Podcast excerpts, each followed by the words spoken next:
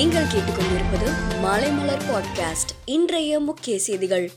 தமிழகத்தில் இரவு நேர ஊரடங்கு மற்றும் ஞாயிற்றுக்கிழமை முழு ஊரடங்கு ரத்து செய்யப்பட்ட நிலையில் பிப்ரவரி ஒன்றாம் தேதி முதல் சென்னையில் உள்ள கடற்கரைகளுக்கு மக்கள் செல்லலாம் என சென்னை மாநகராட்சி அறிவித்துள்ளது.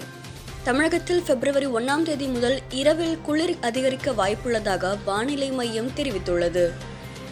ராணுவ வீரர்களை தேர்வு செய்வது போன்று திமுக வேட்பாளர் தேர்வு கட்டுக்கோப்பாக இருக்க வேண்டும் என நகர்ப்புற உள்ளாட்சி தேர்தல் தொடர்பாக திமுகவினருக்கு மு க ஸ்டாலின் கடிதம் எழுதியுள்ளார்.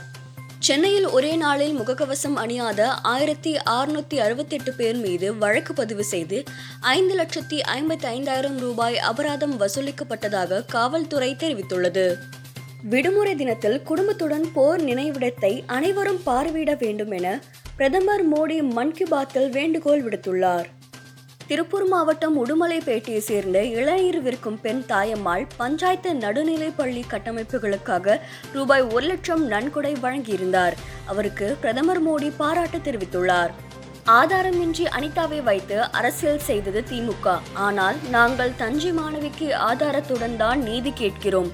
தஞ்சை மாணவி தற்கொலை விவகாரத்தில் நீதி கிடைக்குமா என சந்தேகம் ஏற்படுகிறது என பாஜக தலைவர் அண்ணாமலை தெரிவித்துள்ளார். இந்தியாவில் எழுபத்தைந்து சதவீதம் பேர் இரண்டு டோஸ் கொரோனா தடுப்பூசி செலுத்திக் கொண்டதற்கு பிரதமர் மோடி வாழ்த்து தெரிவித்துள்ளார். மேலும் மக்கள் தடுப்பூசி திட்டத்தை வெற்றியடைய செய்தது பெருமை அளிக்கிறது என குறிப்பிட்டுள்ளார். பட்ஜெட் கூட்டத்தொடர் தொடங்கும் நிலையில் அனைத்து கட்சி கூட்டத்துக்கு மக்களவை சபாநாயகர் ஓம் பிர்லா அழைப்பு விடுத்துள்ளார். பெய்ஜிங் நகரில் கொரோனா பாதிப்பு அதிகரித்துள்ள நிலையில் கட்டுப்பாடுகளை தீவிரப்படுத்தியுள்ளது சீனா. வெஸ்ட் இண்டீஸ் தொடருக்கான இந்திய அணியில் ஷாருக் கான் ஆர் சத்யா கிஷோர் இருப்பு வீரர்களாக தேர்வு செய்யப்பட்டுள்ளனர். மேலும் செய்திகளுக்கு மாலைமலர் டாட் காமை பாருங்கள்.